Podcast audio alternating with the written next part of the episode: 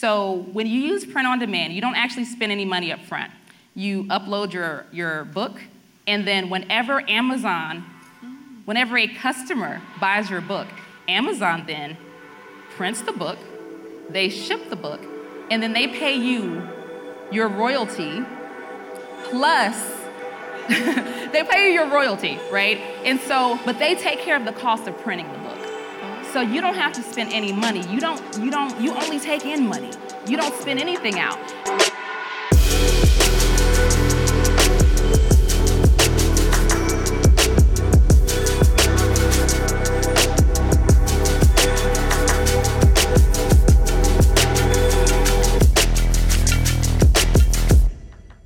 You're about to listen to the best of TSP. This is a collection of content from workshops and conferences that we've done over the years because we want to help you grow and expand your business. So do me a favor, lean in, pay attention, and listen now.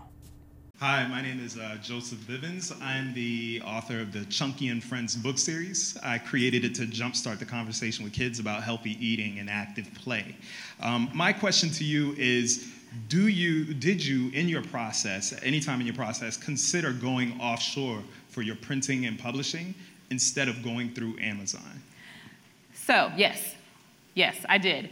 Um, so, what I, everything that I talked about is print on demand.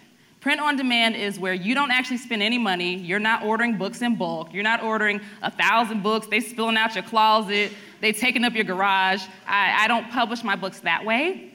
And it's because when you order in bulk, you can do that. Let me preface it with that. You can do that. But the reason I didn't do that is because when I tried sending out books myself, mailing them myself, doing the shipping, buying the packaging, buying the labels, printing them out, getting in my car, going to the post office, paying if something goes wrong, doing the customer service. I didn't like how my life looked. So I decided to let Amazon handle all of those things for me. If something gets lost, Amazon takes care of it. The, they do the customer service. So I almost feel like Amazon works for me. So that's the reason I didn't do it, but I have considered it, especially for board books, because you can't get everything on print on demand. And if you want something fancy like gold foil, you can't get that with print on demand. But I decided to take the approach of getting the things out and doing it in a way that makes sense for my lifestyle and my pockets. Thank you. Thank you. You're so welcome. Much. Hey, hey, Crystal, you, you are so fabulous. so, hi guys, my name is Janice. I'm the owner of Fabulous Freddy's um, Beauty Supply Boutique. I started my own black owned beauty supply store 10 years ago at 24 years old in New York. So, that's my question. Like, so Crystal, I have book ideas. The first one is obviously my own journey, and then the second book is teaching women how to do it. This is what I do now I teach women how to open their own stores.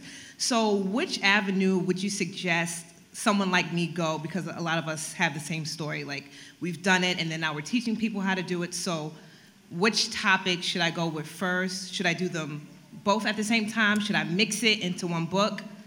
If I were you, I would do a book that actually explained to people how to start their own beauty supply.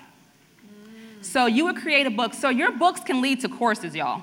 You can use a book as a lead magnet that leads to something else. So I would write a book for my ideal audience, and that's women or people who want to open up their beauty supply, right? So I would write a book, how to start a beauty supply store, how to open a beauty supply store. It's gonna have your step-by-step process, but everybody's not gonna do it. Everybody's not gonna, they don't, they don't want DIY. People want done for you, right? So they're gonna read it, say, oh no, this is too much, and they're gonna come to you to purchase your system or your course. So that's what I would do first. Okay, thank you. You're welcome. Hi, Crystal. Thank you. Um, my name is Obi Okera, and I run a marketing agency uh, running uh, Facebook ads for e-commerce businesses in the beauty and fashion industry. Before I started my business, I actually wrote two books. Um, one on interviewing when I was a career coach, and another book I wrote with my wife on uh, DIY natural hair recipes. And um, my question to you is, I'm curious to, over the past year, um, that you've been able to develop and pump out new products, how, what type of team have you created um, to be able to do that, and where have you sourced them? So, I own my publishing company, and I run a publishing agency. And so I have uh, a book team. And so everyone's book team should consist of an editor, unless you're doing a coloring book, you know, obviously. So, like an editor, you need someone that can format your book, and you would need someone to do illustrations if your book contained illustrations. Outside of that, you don't really need many other people, but I have an entire team that does those things. And, and the other question was, where did you source them? Oh, mm, Upwork. All right. thank you. Upwork. Upwork.com. Yes, uh, my name is Asara Sahai, and uh, I'm the CEO of Ancient Treasure. We make skincare easy and uncomplicated um, because we um, created two formulas that slow down and reverse the aging, the, the signs of aging for skin. Um, so I already have a book, and that I wrote a long time ago, and I sold it mainly to my clients when I did workshops. Um, so now you've re- you piqued my piece about what I can do now with it. But I'm curious about your print on demand because I printed like a thousand at one time, right? And I sold all. It took a year, but I sold them all. I did that a couple times. Congratulations. So um, I'm so when you're saying print on demand, can you share what that means? Is that at one, and then does that increase the cost of what you need to sell it for because it's more expensive? Yes. So print on demand is when you use a publishing platform. So you've heard of like Lulu, maybe you've heard of Blurb, um, Amazon KDP. So when you use print on demand, you don't actually spend any money up front.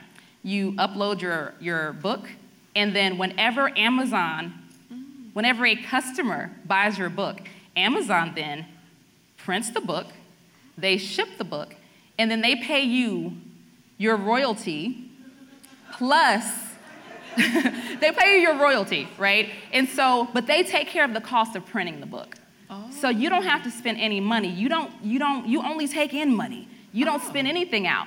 And so the reason I like it so much is because it lets you make changes. Maybe you publish a book, you print a thousand copies, you find a typo in it. Yeah. It's too late. You've already spent all your money pub- printing that book. So with print on demand, like I said, you can change the cover. You can go in and correct little typos. And then, more important than that, you can actually test the market. So if you take the time to create a product, you can test it out and see how it sells.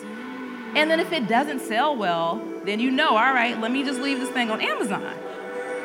But if it sells really well, then you might say, hmm, let me try to just print my own copies, get my price down a little bit, get my profits up a little bit. So print on demand is, I love it. I mean, I can't say enough positive things I hope you enjoyed today's show. We drop new episodes every single week, so make sure you subscribe and turn on notifications.